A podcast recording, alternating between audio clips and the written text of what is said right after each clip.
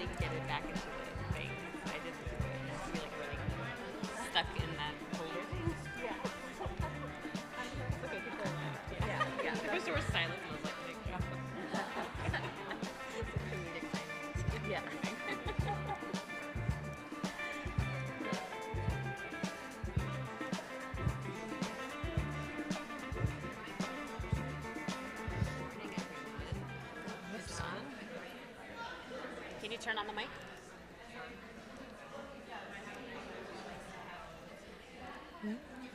Hello. Yeah.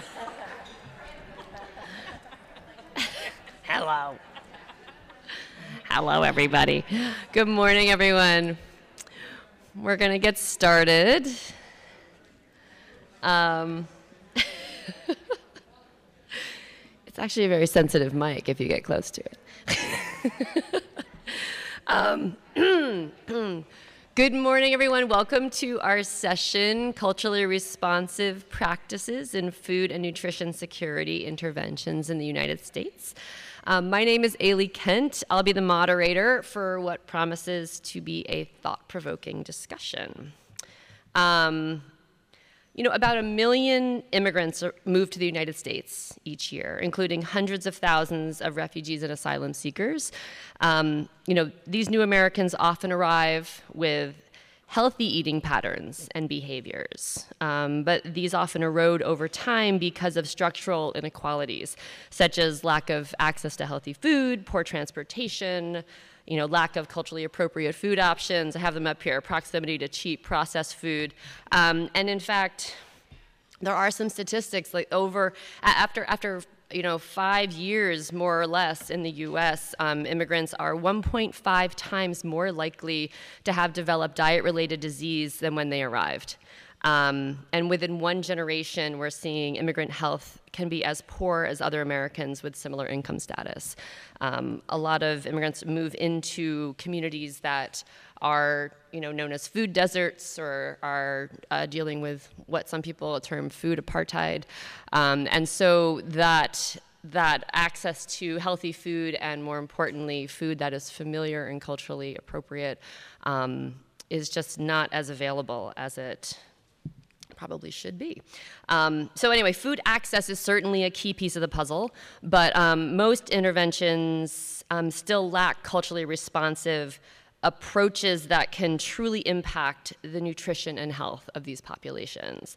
Um, so today we're excited to explore the importance of cultural responsiveness in promoting good nutrition um, and share examples of how this has played out in some programs.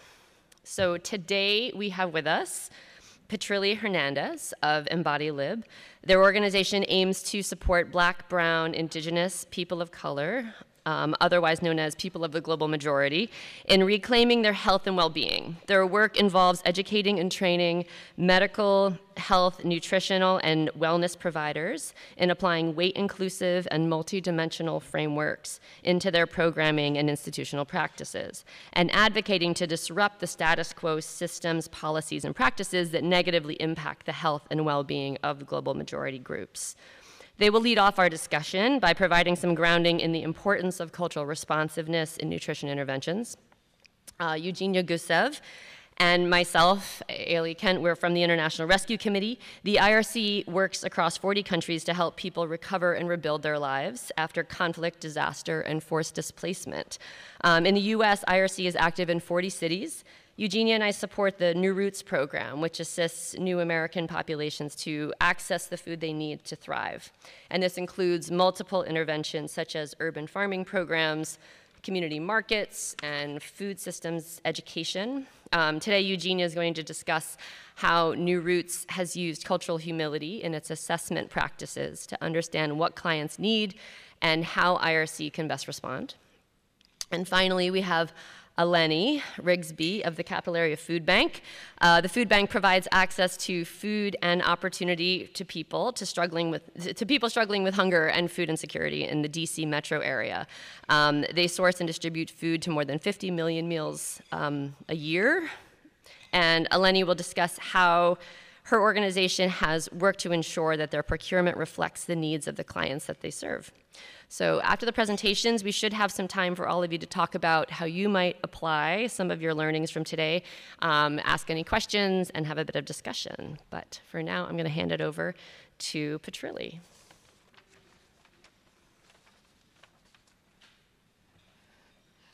Good morning, everybody. I hope um, this finds you well. And uh, how many people are feeling bittersweet, excited, but sad that we are in the last day of our conference today? I know for me, that's definitely the case. Um, I've been able to learn so much, meet some amazing people over the past four days, um, and we know the work is not over uh, when we leave today, but just thank you for hanging in there. Thank you for hanging in with us. So, as I mentioned, my name is Petrilli.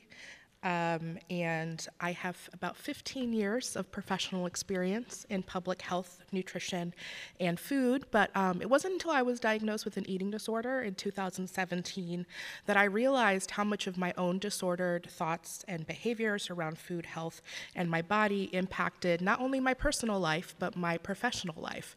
That's why I started EmbodyLib in 2018. Um, I leveraged my academic background in anthropology um, nonprofit management, nutrition, and DEI with lived experiences in um, with with my lived experience, uh, scholarship, evidence-based practice, and my professional background in public health education, program development, and policy. Um, and I work with medical health and wellness providers in uh, deconstructing and examining beliefs about food, bodies, and health reclaiming and rebuilding what it means to thrive, and strengthening and nurturing communities, in addition to movement building and movement organizing. So, my role today is to set the stage for uh, our remaining speakers and uh, what it means to be culturally responsive. So, what does it mean for nutrition interventions to be culturally responsive? Well, for us to understand that, we have to first understand what cultural relevance means and cultural humility means. How many of you have heard one or, or both of those terms before? Great, the majority of us. So, for nutrition um, intervention to be culturally relevant, it's also known as being culturally appropriate. Uh, it acknowledges that some foods and meals hold cultural significance to a particular group of people, and it focuses on the identification of cultural relevant foods and meals, but it excludes a deeper analysis around the significance of these foods and their connection to, to the development of community and individual identity when we think of culturally humble nutrition interventions, it goes beyond the acknowledgement and focuses on engaging in exploratory and deconstructive practices to become more aware of ethnocentric beliefs, biases, and, and assumptions. So it's a lot more internal work. And it understands that cultural practices around the preparation and consumption of certain foods, including where, how, and with whom it is eaten, aid in, in developing community and individual identity, but this is often set aside to promote individualized notions of health and nutrition. So let's go one step beyond and aim to be culturally responsive. What does that mean? So it combines cultural knowledge with our self awareness and moves towards action, focusing on building strong and trusting relationships with the community. It it involves using participatory action methods and lived experience as fundamental parts of program development. And it integrates an ongoing feedback loop between the nutrition provider and the community. It also finally understands that nutrition and health are multidimensional and differ cross culturally. So I work a lot with dietitians, I work a lot with nutrition providers. Um, on the concept of food access and what it means to have full food access, especially for those um, from different cultures. And so there are many layers to food access. So some of you might recognize pieces of this. I did draw from Ellyn Satter's, um, uh, her, her, her hierarchy of food needs, um, but I adopted it based on my lived experience and, and scholarship. Because one thing that was missing was the cultural aspect about the importance of cultural foods as an integral part of developing community and individual identity. So there are many layers to food access. And when we utilize a multi-tiered approach when assessing for food access, ensures that we're inclusive across cultural definitions of food insecurity, of food security rather. And so, you know, you see that the language has shifted a lot from uh, addressing food, food, food security to addressing both food and nutrition security. But we have to remember that at the end of the day, that to fulfill both our physical, biological, and our psychosocial needs, we have to pri pri prioritize food security first, especially cultural food security, before we focus on the nutrition piece. And more often than not, we find that for the vast majority of cultures and cuisines, if a community or individual has access to a consistent and adequate supply of food, they have access to culturally relevant or what I call culturally necessary foods, they have access to preferred foods and a variety of foods, you naturally have all the foods you need to promote eating for nutrition. They are not, like, that's not a separate category. And so I've been able to provide you a little snapshot around um, the nuances around food access, but that's not the only piece. We also want to talk today about the nuances of applying a cross cultural lens to assessing food and nutrition insecurity and the importance of centering client voice. And to that, I'm going to pass it along to my colleague Eugenia, who's going to talk more about that.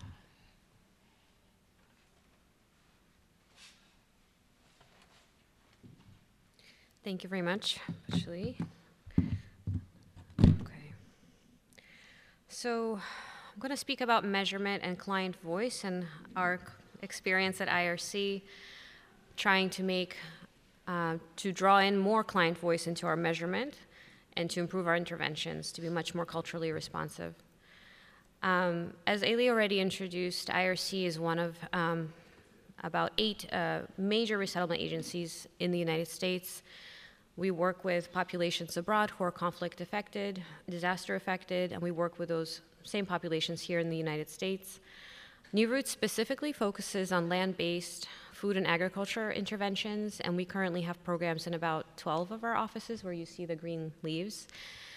Um, in terms of our impact, over the past year, we've impacted about 13,000 clients in 12 locations. We've um, supported the production and distribution of over 500,000 pounds of food. And we've generated, we've supported um, our agribusiness farmers, refugee and immigrant farmers, in generating almost $400,000 in income. IRC supports a myriad of interventions that focus on food security and nutrition.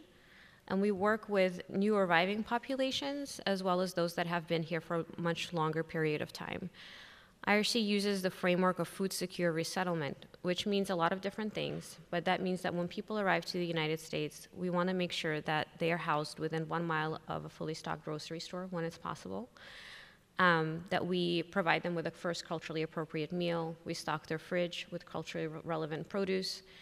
Um, when we can, we do provide a, a, a real time in person grocery store orientation. When that is not possible, we do explain the, the differences within the American food system to help people navigate and find free food resources. We support their benefit enrollment, which sometimes can be a treacherous and long process, but is obviously very important for people who have just arrived here. Um, and then we support ongoing um, client monitoring and food security needs. And then there's kind of the more in-depth, longer-term um, uh, wraparound services that support nutrition, including nutrition education, and longer-term food security strategies. Some of this work, the earlier work, is done by caseworkers who are the ones welcoming new, newly arrived um, refugees, and then the longer term um, services are provided by other types of staff that provide wraparound services. And we've definitely have gone through a journey with our monitoring and evaluation. And I'm, IRC is a very large organization. Um, we are evidence driven, um, and we do have our own internal IRB. So what I'm referring to right now is really the experience of New Roots, which is a subset of services that IRC provides, and that journey specifically. Um, so we have tried on all sorts of different types of monitoring and evaluation tools to try to figure out, you know, are our interventions impactful? What are the outcomes? Are we meeting the outcomes that we are seeking? Um, and we've had, you know, uh, uh, it was definitely a very uh, a very um, interesting experience in that we started with very kind of top-down, extractive, very specific tools that were looking at very specific questions. And we found that in terms of kind of project monitoring, they weren't that useful in that we weren't getting very good data out of them. They were hard to use with the populations that we work with. Um, they were also hard on our staff. They were super time consuming and very difficult to do um, in terms of you know their time and, our, and, and the free time that our clients had. Um, so we've started to move away from very extractive methods, and we've at first started to explore participatory action methods like most significant change and photo voice. And those proved to be much more informative. They really opened the door for client voice, and it gave us an opportunity to to build a conversation, right? A two-way street from which we could pull, you know, not only pull in not only our client knowledge, their leadership, their strength, but also to immediately be reactive to those stories and to learn from them, but to also adapt our project to what we were learning in a much more real-time way and to come back with our findings to the people that we're working with, right? So no longer are we extracting information, taking it and walking away with it, but it was a much more a kind of partnership built process where the people that we work with, they become the co-researchers, right? They are participating in, especially with photo voice, they are participating in the collection of information, in the co-analysis of information. Um, and that was really eye-opening. It was culture changing for us and for our staff. At the same time, it was a great way to, to build um, staff capacity, right? And to, you know, we did have a lot of pushback from our staff. We, we have a lot of grants that require a lot of monitoring, obviously. It is needed to understand, you know, whether we're achieving what we are trying to do. But the people that we hire and work with, they don't always have that background in evaluation. And participatory action methods are very approachable and they are not hard to do. They are structured and they give you what you need, but they are a great way to kind of dip your toe into monitoring and evaluation if you're not that familiar with it. The other tool that we are using is an adapted HFIAS scale. So we're using these things side by side and they complement each other. Um, the Household Food Insecurity Access Scale gives us a score of whether a client is food secure. We've uh, whittled it down to about three main questions. Um, and we use several versions of it depending on the intervention. So I've already mentioned some of these comparisons, um, but most significant change and photo voice are again outcomes um, are participant driven. They use qualitative methods, but they are very structured and there's a process to them. You can tease out quantitative things out, you know, you can quantify the themes that you're catching within the stories or the co-analysis process that you're doing with the photo voice images. They're very accessible to non-English speakers. Um, most significant change is based on storytelling, which resonates with every culture. Photo voice is based on capturing images. Again, it speaks to, to the human experience. The HFIAS um, has been validated abroad. It, the original HFIAS survey was part of the FANTA project that was used um, in conflict affected de development settings. Um, so it has been used and adapted and resonates um, really well in terms of the terminology that it uses to talk about um, quantities and quality of food. Um, so we've, we've, the adaptation was more to shorten it to make it more accessible for our staff to do on an iterative basis, on an annual basis. And it is not invasive for clients. So the key learning from, from these experiences for us is that um, Participatory methods really opened the door for client voices for us in a significant way, and it allowed for shared nar narratives and provided substance um, to anecdotal evidence of land based urban gardening and farming programs and their impacts on what we've learned to be social capital, self efficacy, sense of belonging, in addition to their food access and nutrition benefits. The HFIAS survey again provided us information on monetary barriers, but also non monetary barriers like transportation or lack of free food resources in communities.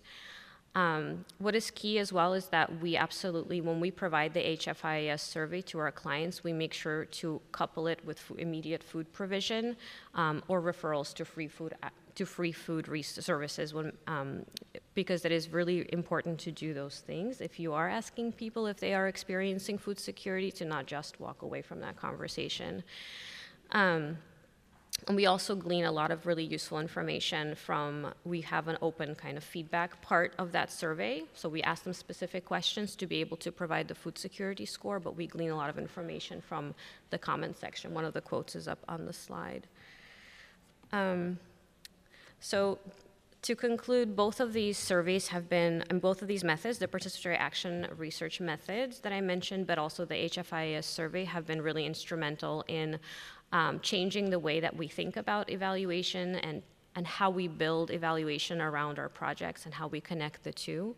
And again, opening that door for conversation, empowering our clients for being the co-researchers has been really instrumental in improving the design of our interventions to be more culturally um, appropriate. So I'm going to pass it over to Eleni now uh, from the Capital Area Food Bank.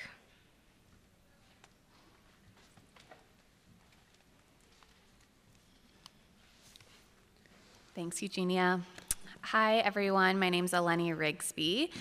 I work for the Capital Area Food Bank, which is the Feeding America member food bank in the DMV.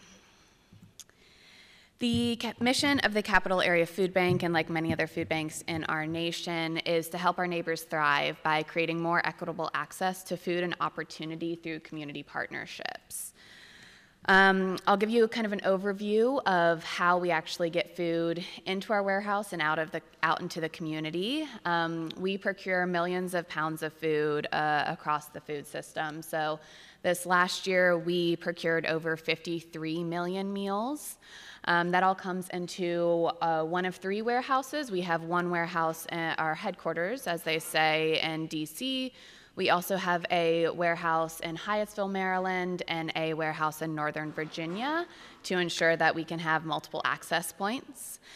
Um, the food is then distributed uh, through 300 different nonprofit agencies throughout our DMV uh, area. Um, all of these agencies do pay uh, for the products that they receive from the food bank, but then they distribute them at zero cost to the, our community members. Um, it's important to note that the food bank has vast purchasing power. Being a member of Feeding America um, allows us to purchase things at a, at a stark discount from if a, uh, an agency was supposed if they went to Costco or the grocery store. So we're allowed to we're able to extend those discounts out to our agency members. Um, and then the food bank and its our distribution network uh, distributes to uh, around 500,000 individuals every single year. Um, so we have a very big reach. Um, but I want to tell you a little bit more about how we actually go through our procurement and get that food to what that food is that comes into our warehouse. Um, so my job, I'm the food sourcing manager at the food bank, so I, I play a central role in helping bring, bring the food into the warehouse. Um, so we have three streams through which food uh, flows through.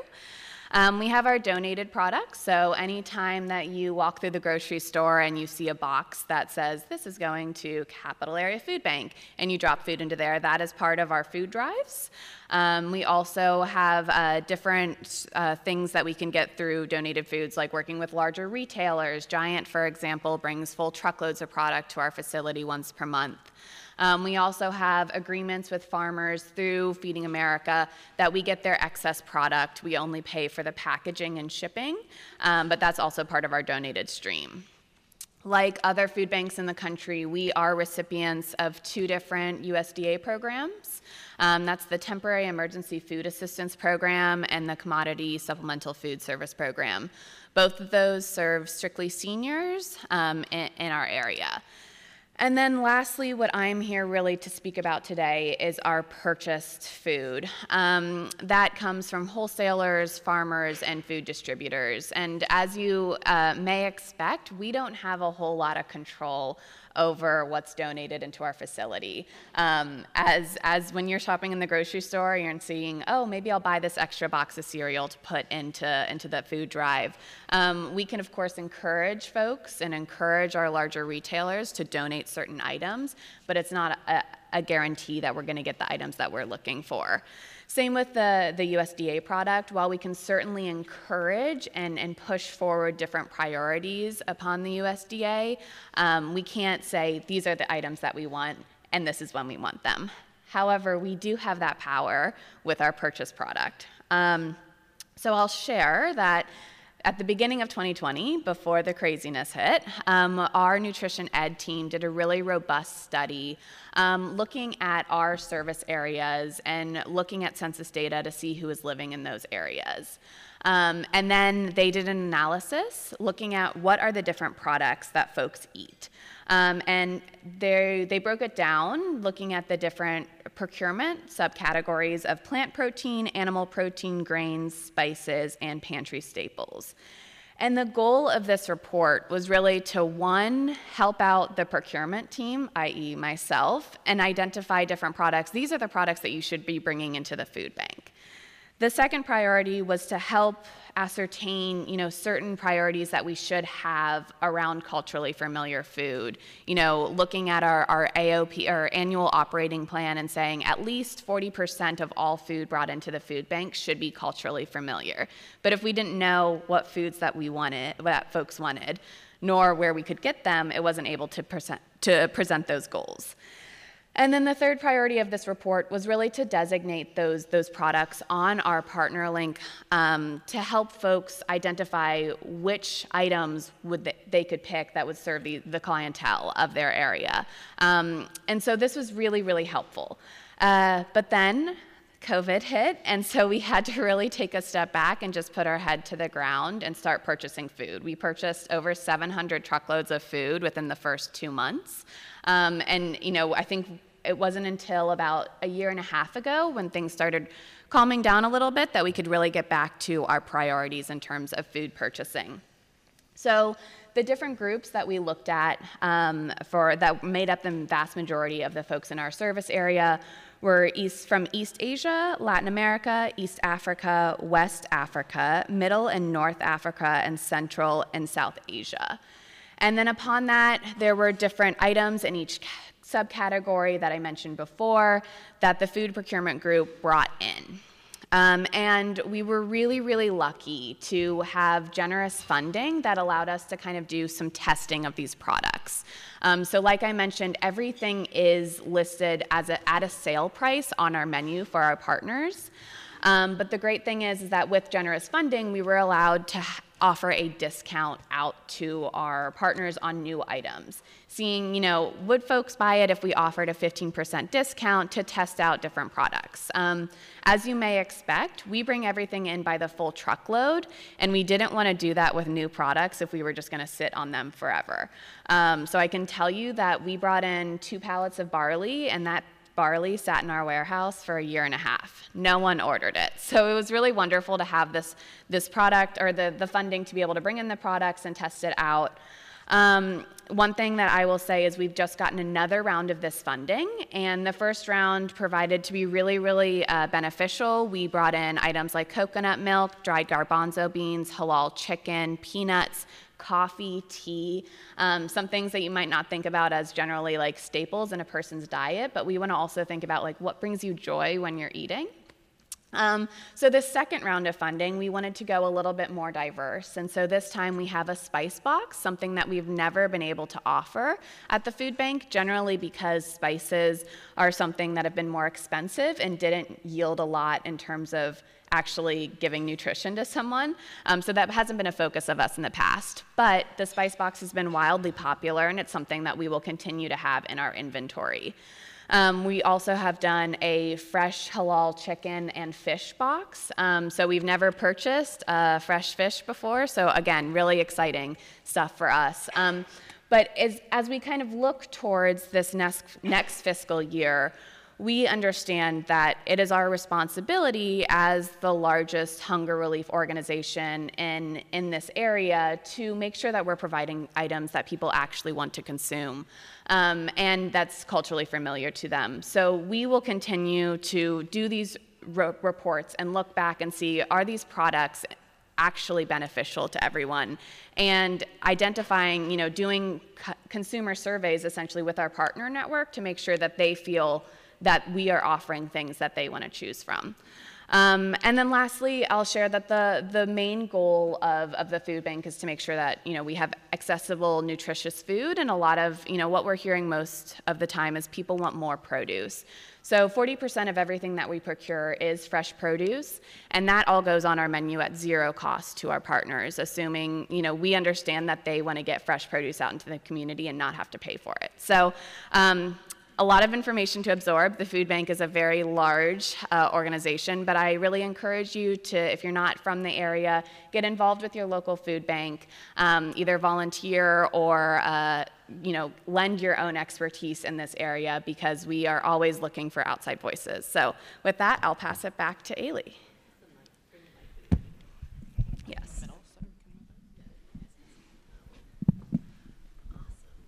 Thank you all so much. Um, it was all really interesting. Um, I just, I just, had a couple questions before we sort of turn it over to the room. Um, but I was sort of wondering, in in your for any of you, in your shift to um, use more culturally responsive or culturally humble approaches, what's one of the most notable challenges you you faced? So one of the challenges is this. Yes, it's working. Too.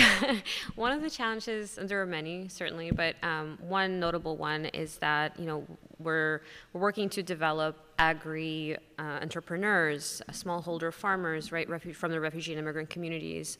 Uh, but at the same time, there's this inherent tension between us, uh, you know, supporting them and being productive and m- meeting a profitable price point where they're selling directly to consumers, and at the same time reaching their own communities, you know, which are economically disadvantaged, often where where they're located and where they're selling, um, and that population being able to afford their, you know, the ethnically uh, grown produce. So finding that where where do they meet, right? How do we support the farmers in, in making a profitable income, but how do we also make this food affordable and accessible in in, the, in these communities? And I will say that Snap Match and WIC Match programs have really been the key to making that work for us. Thank you. Um, and I'll share that we we have been recipients of the local food uh, agreement program, um, and that has really allowed us to start working with more local farmers in our area. Um, and as you can imagine, the food bank is always trying to get produce at a very low price per pound to ensure that we can purchase the most.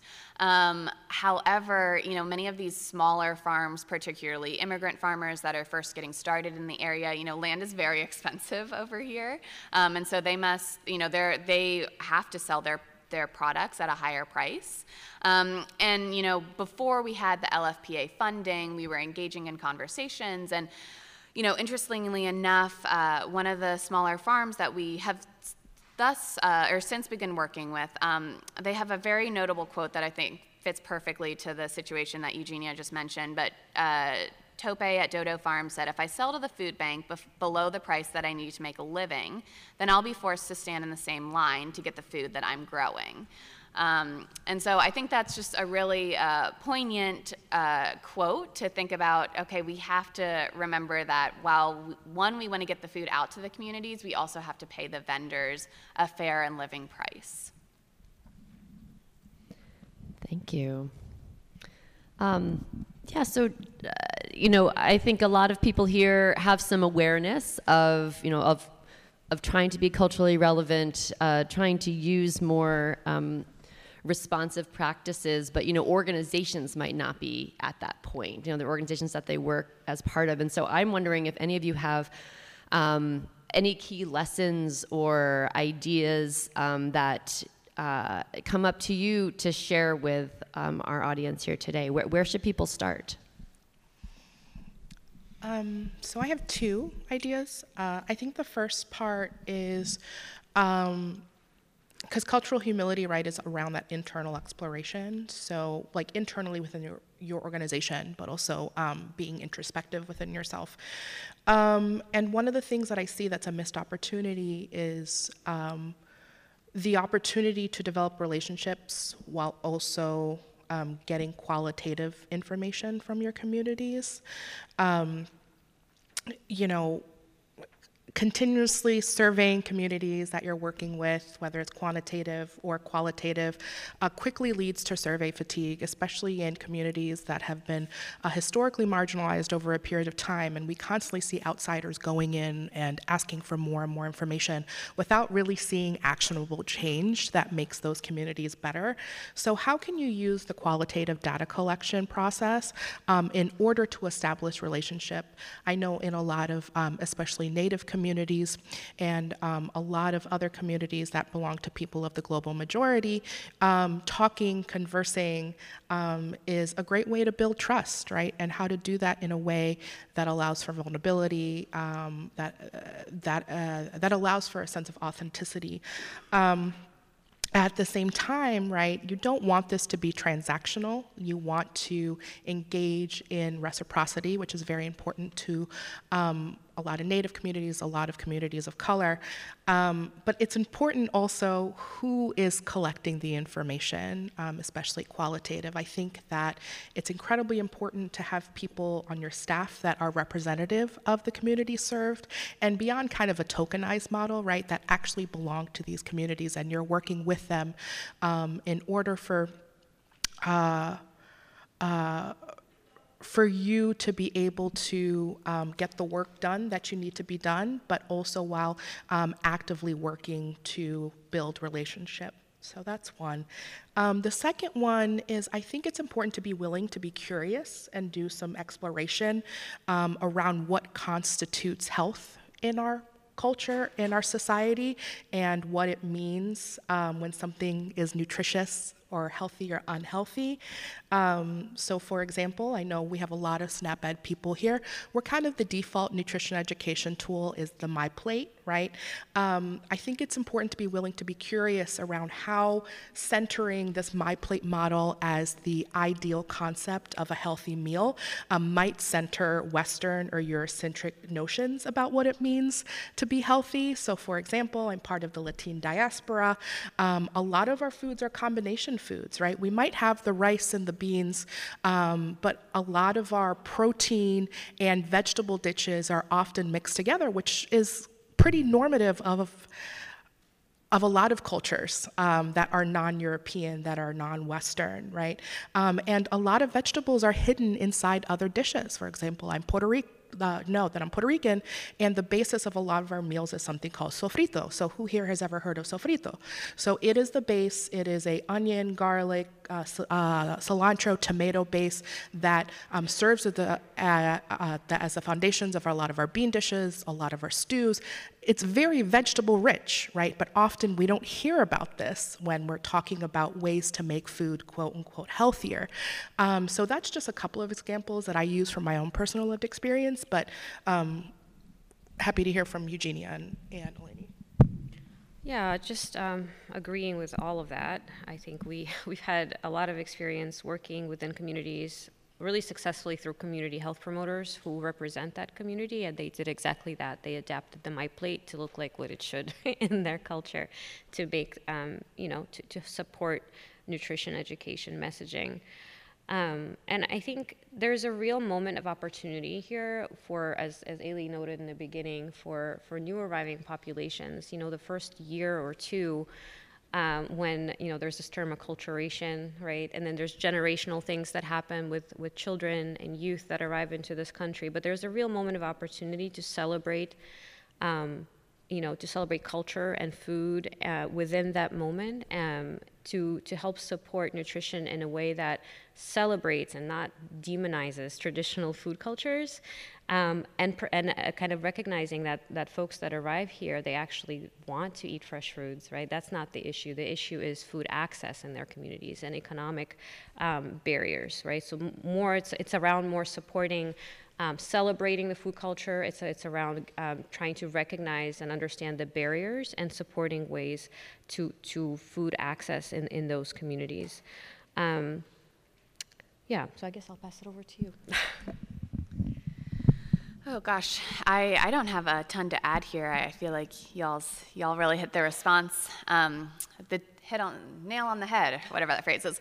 Um, I will share that I think one thing that's so important is just to go back to your research data. Um, you know, time and time again at certain intervals, I would hazard to guess that if we were to look at our 2020 report and do an analysis again, the population data will have shifted. Um, and especially, we know that you know this is an area that's very, very expensive to live, and as rent prices raise, people move into, into different areas. So, you know, I think that's that's something that I think is really important to just go back and look look back at the data and make sure that every year you're analyzing what's really the folks that are actually there. Thank you all so much. Um, yeah. So, oh, thanks, Petrilli. So we have a moment now where we would love for um, to hear from all of you. I know I was in a session yesterday where there was a ton of knowledge in the room. So um, take a moment at your tables, uh, take a couple of minutes. We want to give you a chance to sort of reflect on this question, right? So this thing in italics here. What is one key next step that you can take to incorporate more cultural humility into your nutrition work? So just take like 30 seconds of silent writing or reflection time. And if there's only like one or two of you at a table, please come join and mingle. Yeah, it's we'll, an opportunity to and we'll have a chance for you to talk at tables.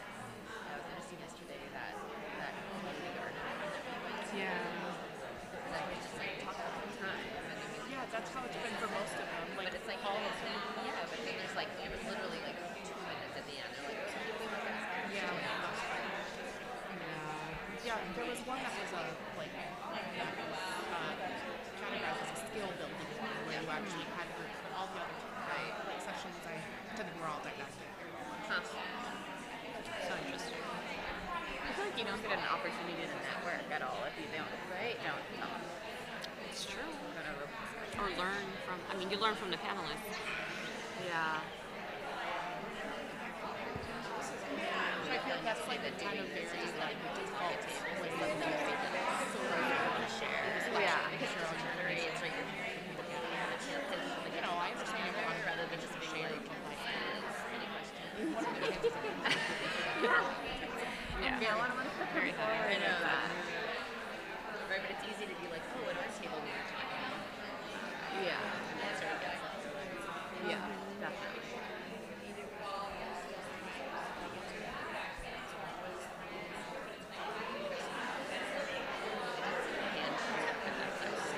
Oh yeah. have questions? Um, if something fits live today, so I'm touching this, if we can encourage people to use the mic there, just so it's captured in the live streaming. I, I can also just run around the room and give it. That's what I was doing yesterday because it, it like. Well, I guess we could also line up. Yeah.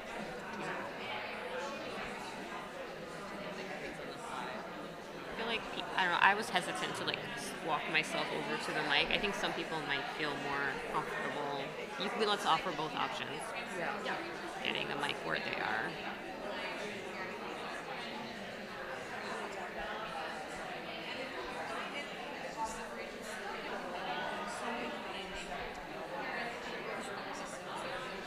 All right. So we'd love to hear. Oh. Am I on? I'd, we'd love to hear um, about some of your discussions. Would anyone like to share what you've been talking about or any questions that have come up?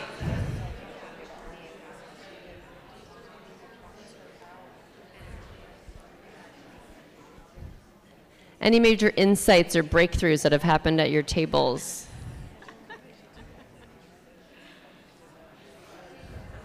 And there's also a microphone here if you want to come up, but I can bring it over to you. What?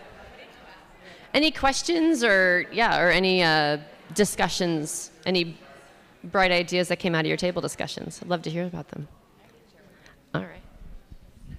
Um, we were talking about thinking about the multi-dimensional relationship with food, and at my organization, we use this survey called the Meaning of Food and Life questionnaire. Um, and when you're talking with parents, immigrant parents, how do you help them also prioritize their own health even as they're really worried about like their children and the cultural erasure that they're watching kind of happen throughout like the stat that you guys mentioned in the beginning one generation so i feel like when i'm working with refugee parents they are they know what's coming they know what's happening and so there's a lot of fear there about their culture being erased as they're also wanting their kids to acclimate and be comfortable in this country and i've often found that it's hard to get moms to focus on their own health um, because the the challenge of like helping their kids navigate two cultures simultaneously is is you know so stressful so anyway we were talking about strategies there i don't know that there's a silver bullet but Any other idea? We were really, really intrigued by the My Plate tailoring to cultural foods because that is, I mean, that makes total sense. Everything is almost like a stew, and so uh, what what do you suggest in that regard? Really, kind of ta- tailor it, you know. I mean, I'd love to hear more about that. That's a really fascinating and interesting point.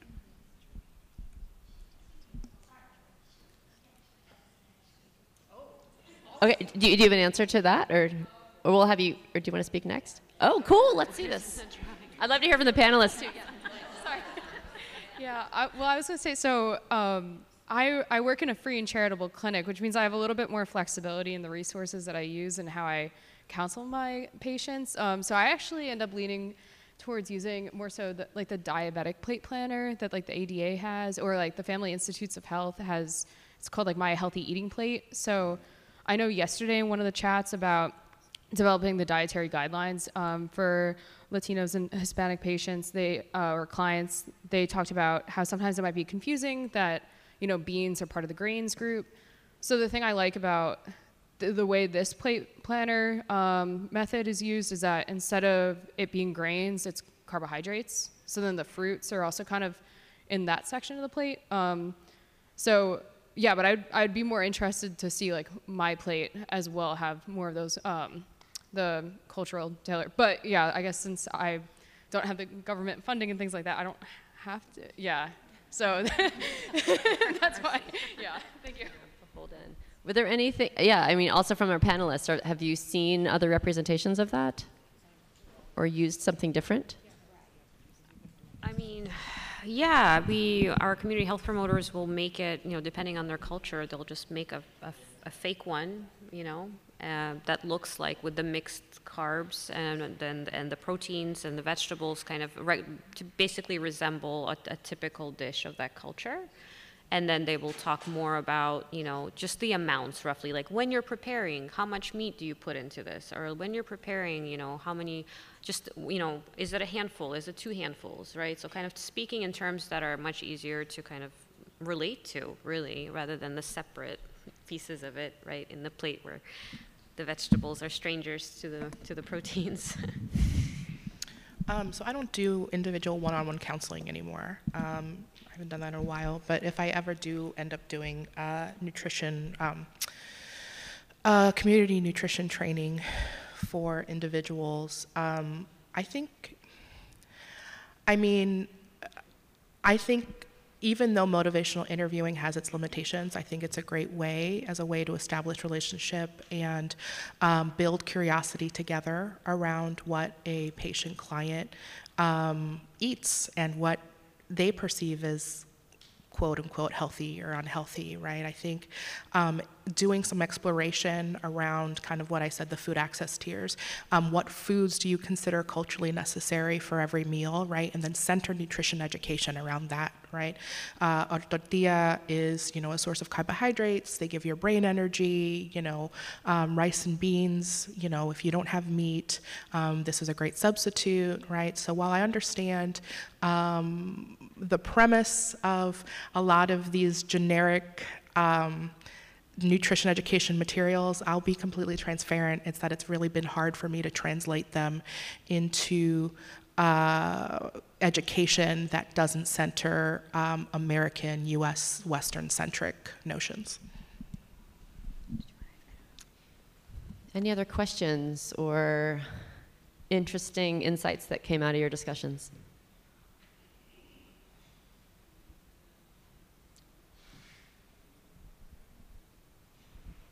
What else came up at your tables?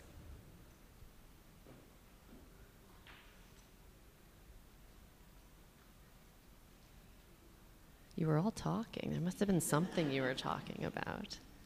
Anyone? Yeah, I mean, if folks have more questions, feel free to use the mic that's here um, to ask about anything you might have seen during the Oh, over here. presentation. Thank you. I didn't see.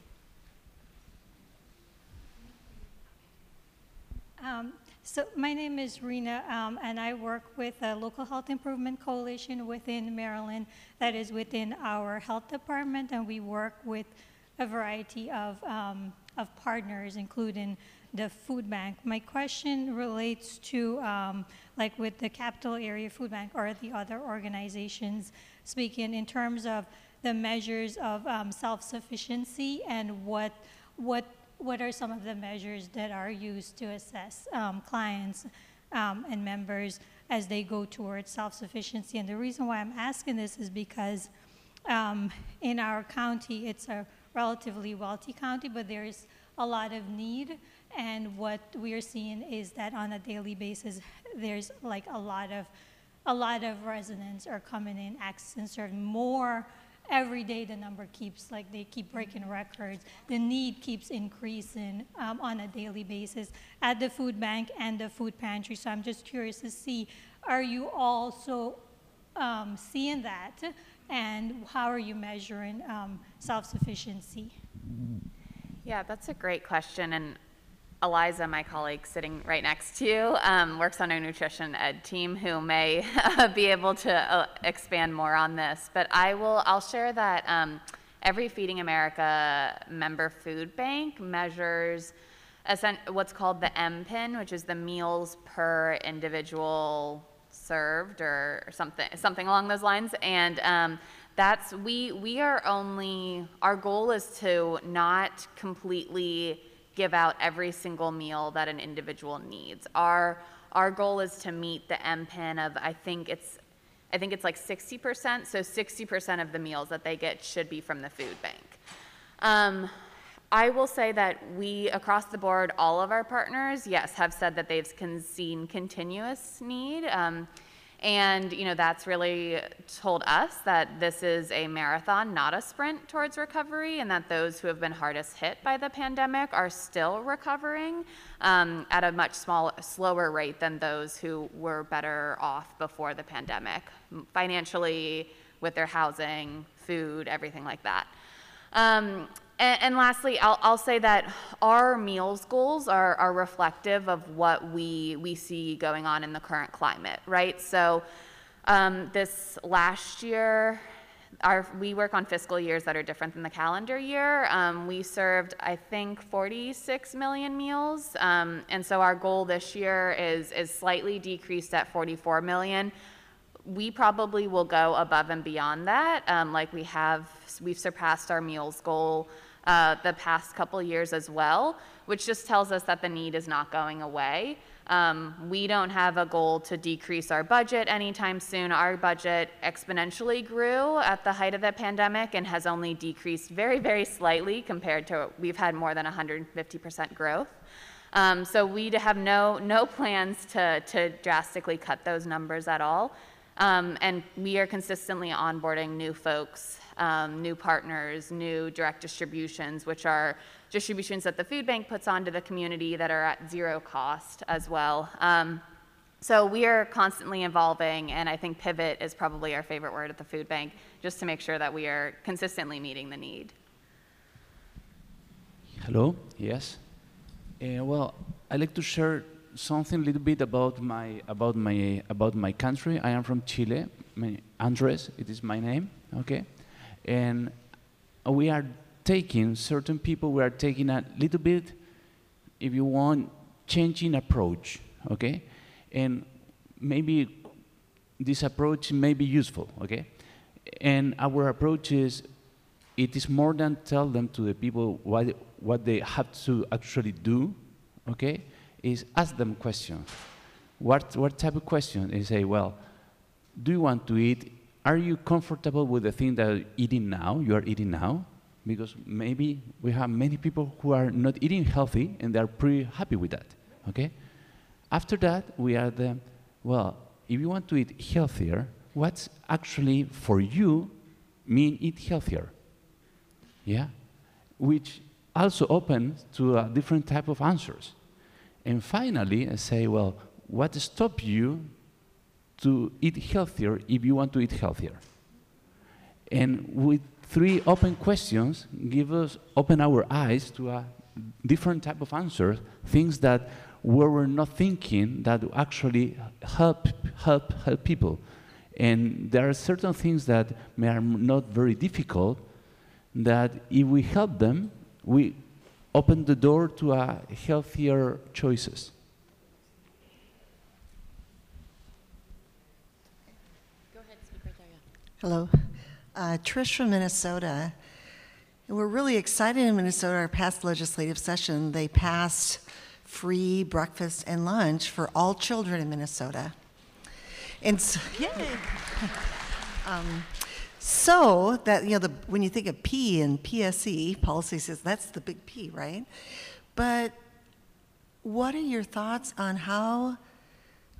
Have you seen where this has happened in other places, the impact on food access or on food banks or the agencies you work in? What should we, how can we as educators best um, inter, uh, connect with, you know, how can we make that better and best? Will we see reduction in demand at food pantries or food uh, banks? I'm just kind of thinking about what have you seen, uh, if you've seen this from other places, what we could anticipate in Minnesota? Um, I, truthfully, I'm not sure whether you'll, what, what impact that will have on, on food insecurity in your area. Uh, ideally, um, it would reflect a, a decrease in, in people's, um, you know, food inaccessibility.